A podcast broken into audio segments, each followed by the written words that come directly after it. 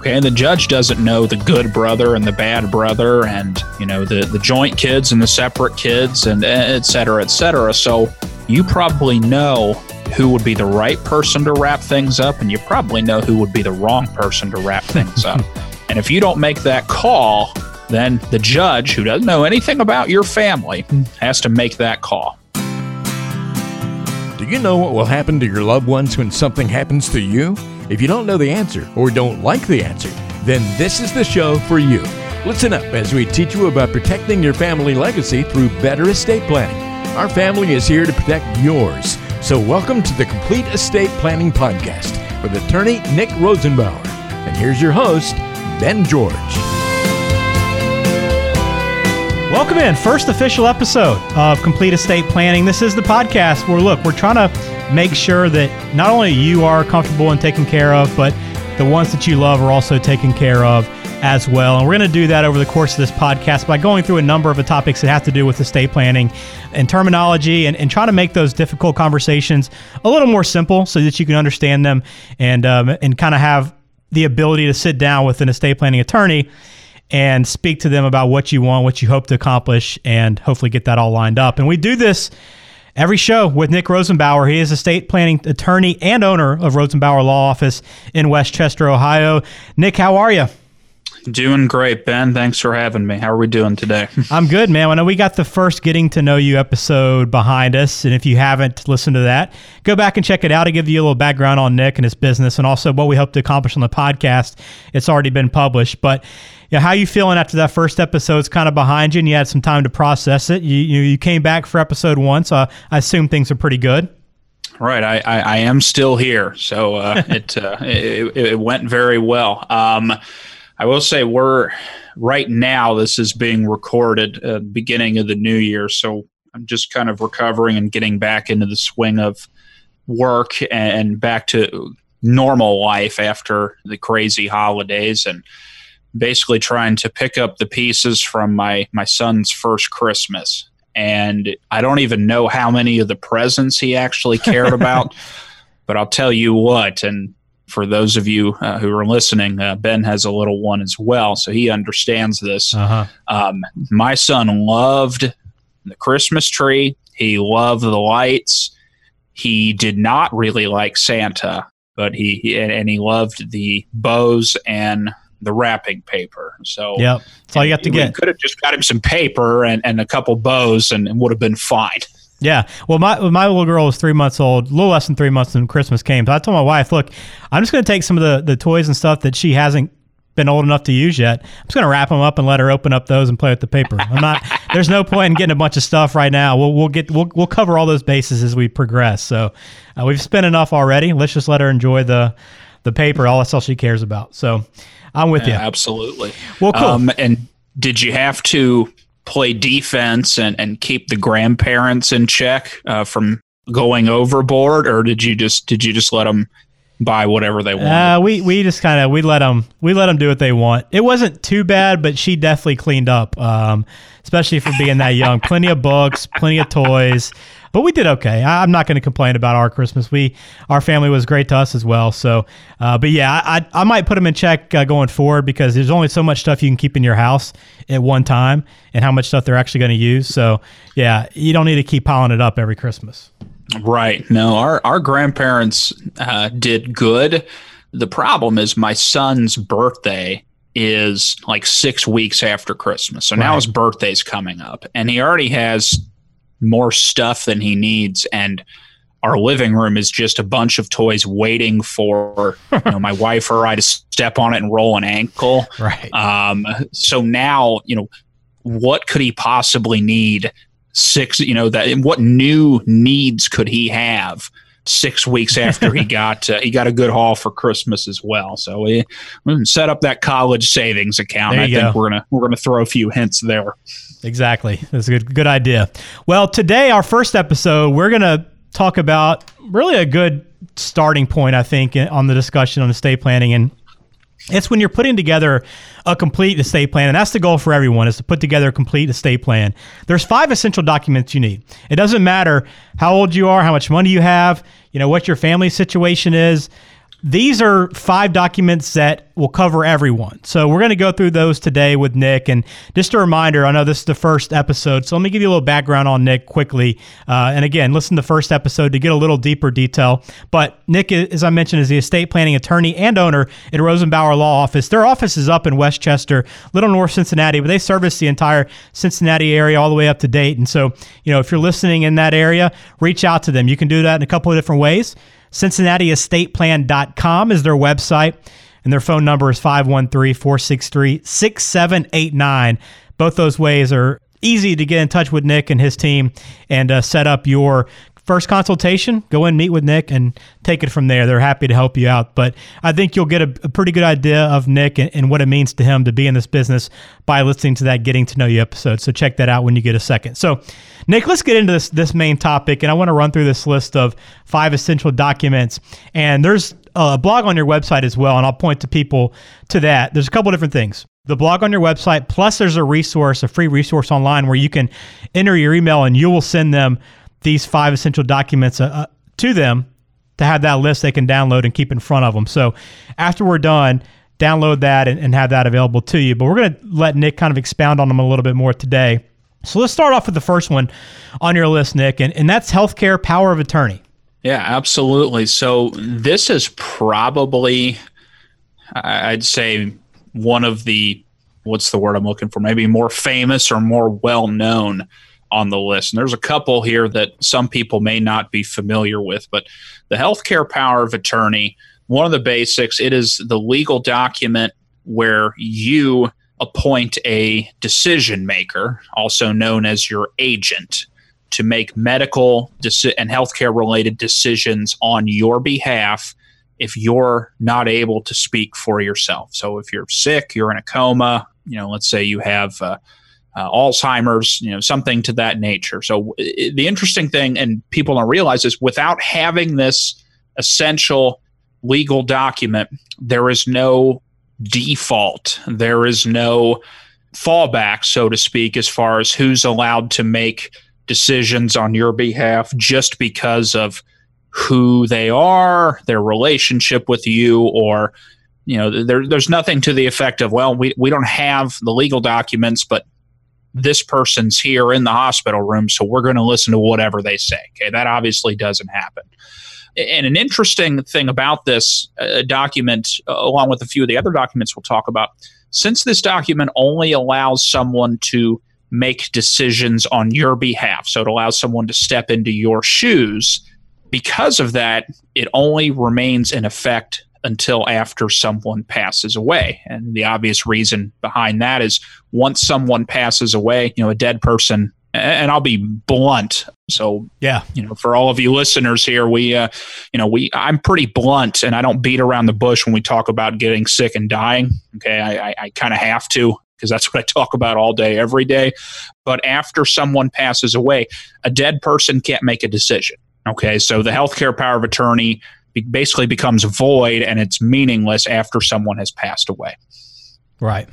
That makes sense. Well, well, explain to me then how that's different from the this other item on your list, the the property financial power of attorney. This is a di- totally different power of attorney, correct? Correct. Yes. Um, so this one, and I'm glad you brought that up. They do get confused. So the first one, the healthcare power of attorney, allows someone to make medical decisions on your behalf. This document and it actually has a number of different names property power of attorney, financial power of attorney. You may hear durable or durable general power of attorney. They all mean the same thing. It's same idea, appointing someone to make decisions on your behalf. And again, that decision maker is called your agent. But this one appoints someone to make financial and legal decisions on your behalf. And a good example for that would be paying bills, signing checks, buying or selling a car, um, filing your taxes at the end of the year. Same idea. So it works, it allows someone to step in and act as you if you're not able to do so yourself. And just like the healthcare power of attorney, and for the same reasons we just talked about, the financial or property power of attorney is only valid until someone passes away. And, and I've had a number of people confused by this. Someone passes away, and then they take their deceased parent or spouse's power of attorney to go empty the bank account or sell the house or something like that. And then they get very surprised when they realize this doesn't work anymore. And, and that's the reason why. Okay, so your step, you're acting as them, but a dead person can't sign a check mm-hmm. and a mm-hmm. dead person can't sell a house. So that's when it ends, exact same as the healthcare power of attorney. So you can't have just one power of attorney that represents all your interests? Is that uh, yeah, you're right. And it would be so much simpler, obviously, if you could. But no, they are two completely separate documents. One of them is just for healthcare uh, medical decisions. Okay. Um, then the other one is for financial, legal, or, or basically non medical decisions. And one of the reasons behind that, that the healthcare documents are separate, most states regulate them or standardize them, I guess is another word. And normally I don't like the lawmakers telling me what my estate planning documents should be. But at the same time, there's a practical reason there. We don't want to rely on the doctors in the ambulance or the emergency room to also have law licenses and be able to interpret a lot of these complex legal documents. So here in Ohio, and Ohio changes the documents, they tweak them on their own, but almost all of the Ohio healthcare power of attorneys are very similar. Ohio has a, a, a rather standardized healthcare power of attorney. And you know what? The doctors know what it looks like. The doctors know where to look to see who's in charge, and the doctors know how to interpret the document as well. So there, there's a practical reason for it, just because a lot of times you get rushed to the hospital the doctor doesn't have time to hire in-house counsel uh, to come down and review it when you know your heart may have stopped beating. So that's the reason they do that, and that's the reason that the medical documents are separate from everything else. Okay, that makes a lot of sense. Thanks for clearing that up. Uh, the next one is one that I'm obviously have heard of quite a bit, but why is a living will an essential document? Okay, so a living will, and depending on what state our listeners are in, not every state calls this a living will. Most states call it your advanced directive or advanced medical directive. Ohio is one of the states that calls it the living will. It usually accompanies the health care power of attorney. It is also a medical document. Okay. This document is where you would express your decisions regarding treatment or lack thereof in end of life scenarios. Okay. And if, if you remember, Ben, I don't know if you remember uh, that Terri Schiavo yeah, I do. Uh, news story from years ago where, uh, for our listeners who, who are not familiar with it, there was a lady who became uh, brain dead, okay, vegetative state basically. And, you know, she had the life support hooked up to her and had no documents to say what her wishes were and there was a fight between the husband that said, I've spoken with my wife. She does not want to be, you know, kept in existence. I wouldn't I wouldn't even call it kept alive by machines. And then the parents came in and said, I don't want you to kill our daughter. Well, what do you do there? Mm-hmm. Right? That's an absolute mess. So your living will is where you say, if I get to that point, I want artificial life support or I, I want artificial life support to be withdrawn so I don't become the next Terri Schiavo. Okay. That's, uh, yeah, that could be a very tough situation for anybody to deal with. Moving along to number four on this list is the HIPAA release. So I never would have uh, would have even guessed that this was on the list, but why is this important?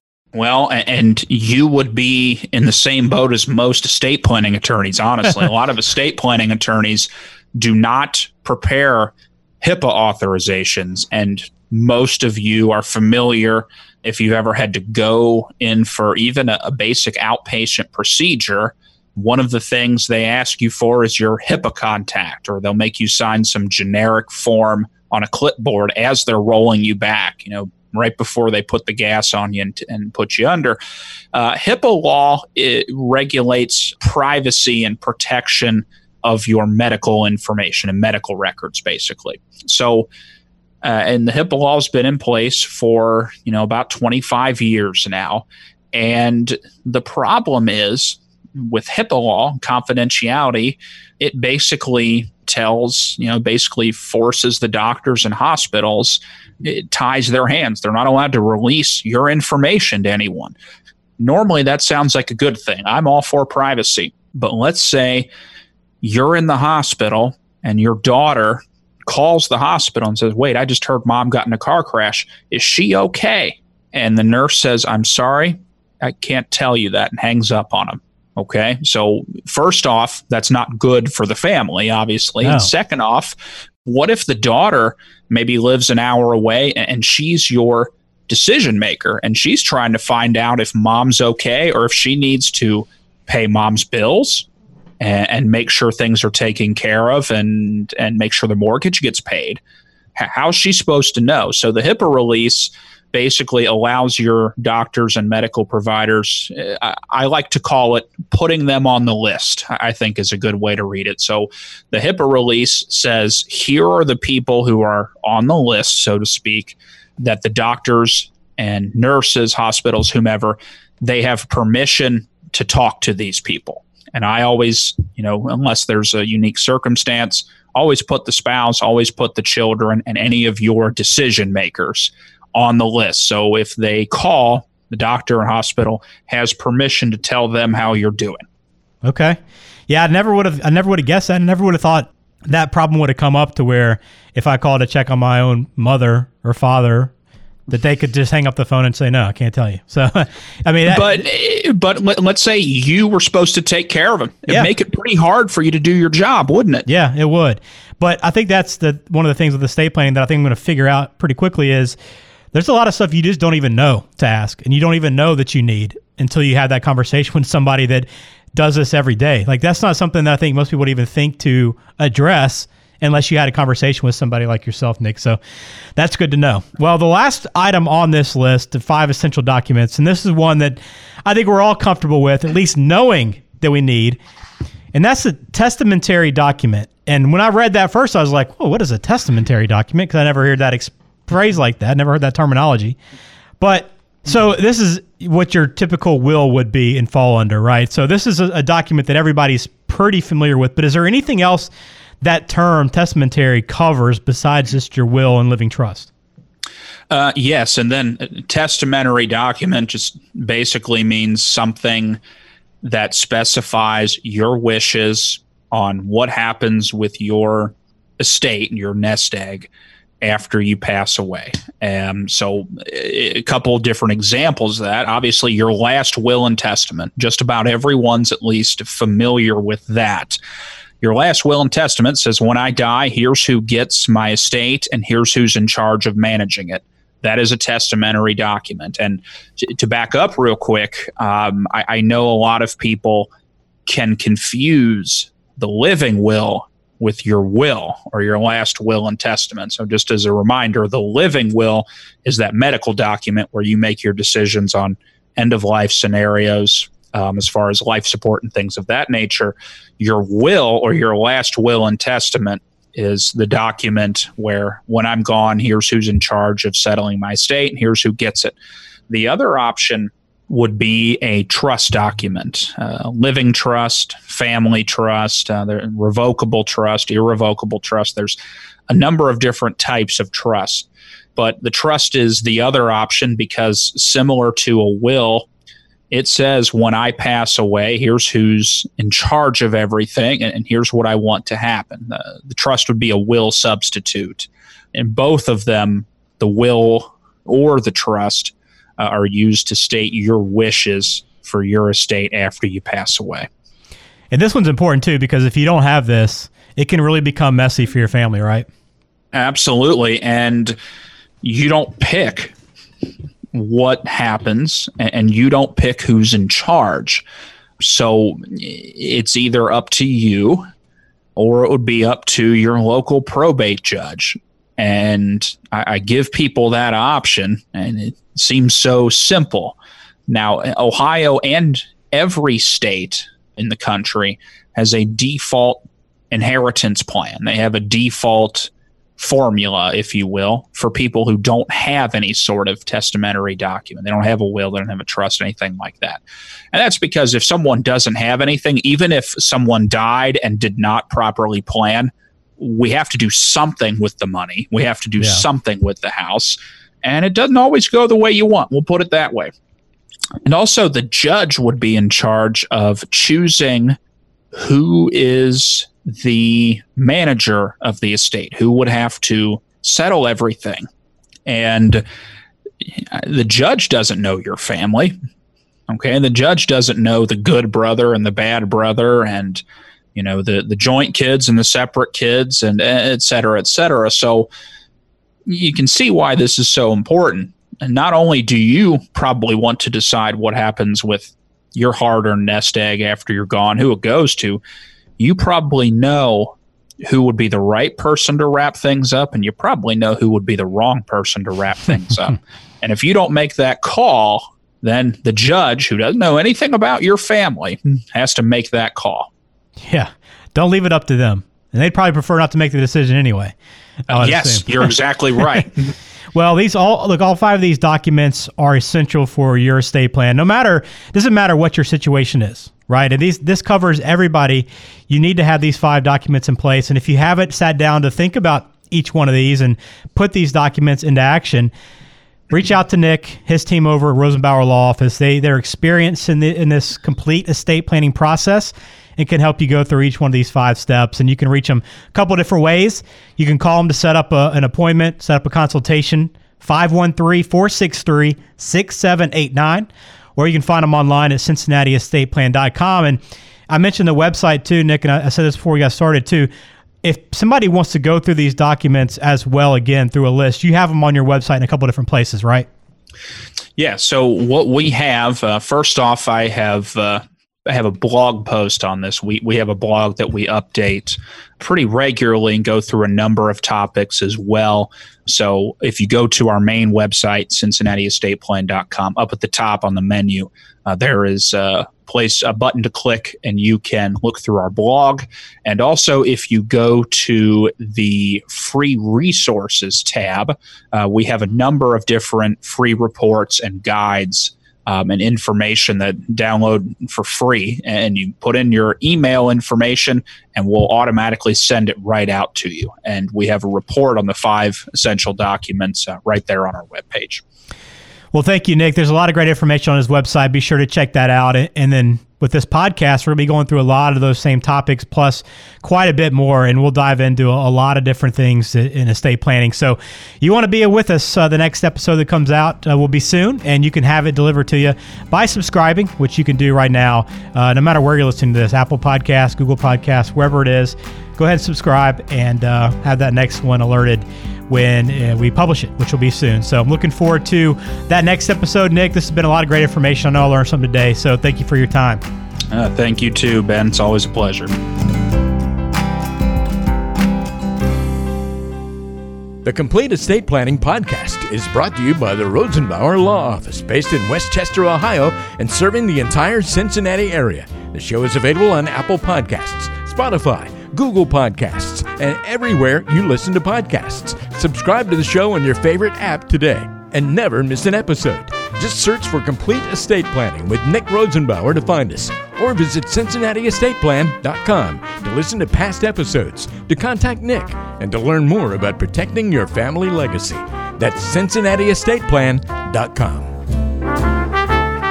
This show is for informational purposes only and does not provide any legal advice. Information on this show may not constitute the most up to date legal information. Please do not act or refrain from acting based solely on anything you hear on this show. This show does not form any attorney client relationship with the Rosenbauer Law Office, LLC. Please seek the counsel of a qualified attorney before addressing your own estate planning needs.